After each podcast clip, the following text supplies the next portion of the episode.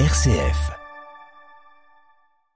Est-ce qu'on vous a parlé un petit peu de la thématique des dessins qu'on va faire aujourd'hui ensemble Non. Non Donc c'est inspiré d'une chanson de Françoise Hardy, c'est Les petits bonheurs du quotidien. Pour les résidents de cette EHPAD, pas toujours simple de déterminer le sujet de leur dessin. Certains se creusent la tête, abandonnent avant de reprendre leur crayon. Pour d'autres, l'idée vient tout de suite. Moi, c'est les fleurs, oui. Moi, le matin, après le déjeuner, c'est pouvoir sortir et puis aller promener dans la nature. Ça se met en route pour la journée. Qu'est-ce que vous faites, Simone? Je fais dictionnaire euh, les radios. J'écoute la radio en me lavant. Le trait est parfois hésitant, mais pour Irène, cet atelier, c'est un retour à ses amours de jeunesse, une plongée dans son passé d'artiste peintre. J'ai fait des cours de peinture et tout ça, de l'aquarelle surtout. C'est assez délicat. On peut peindre sur du sec comme sur du mouillé. C'est du passé à 91 ans, vous savez. Vous avez 91 ans Oui, Vous les faites pas bah, pareil, oui. Je peux encore draguer. Bah oui, ce serait dommage de s'en priver. Ah bah oui. En plus, c'est de travers. Vous avez vu, c'est de travers. C'est des tulipes Oui, on va faire ça comme ça.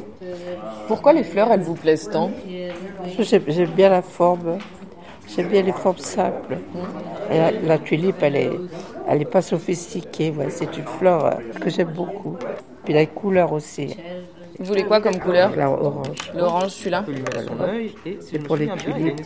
Ah, une couleur comme ça. Le brun ou le rose Le, le rose. Pendant qu'Irène donne vie à son bouquet de tulipes, David Combet vole de papier en crayon pour guider les résidents. Et après on fait la tête, c'est très droit.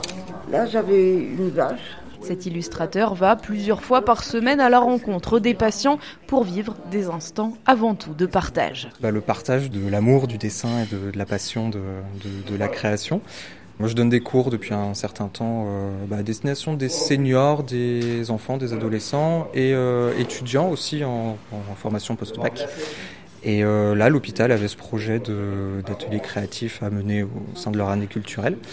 Et euh, ils m'ont proposé, donc j'ai accepté avec, avec plaisir. Comment est-ce que ça se, ça se passe là, notamment avec euh, les, les résidents en EHPAD? Euh, On sent qu'au début, c'est peut-être un petit peu compliqué, mais qu'en fait, ils se prêtent tous au jeu. Alors, on discute beaucoup pour arriver à vraiment euh, trouver la chose qu'ils ont envie d'exprimer, trouver le, le sentiment, l'événement qu'ils ont envie de- d'exprimer, de, dessiner. Et après, on essaie de les accompagner au mieux en leur donnant des modèles, en dessinant avec eux, en dessinant pour eux aussi.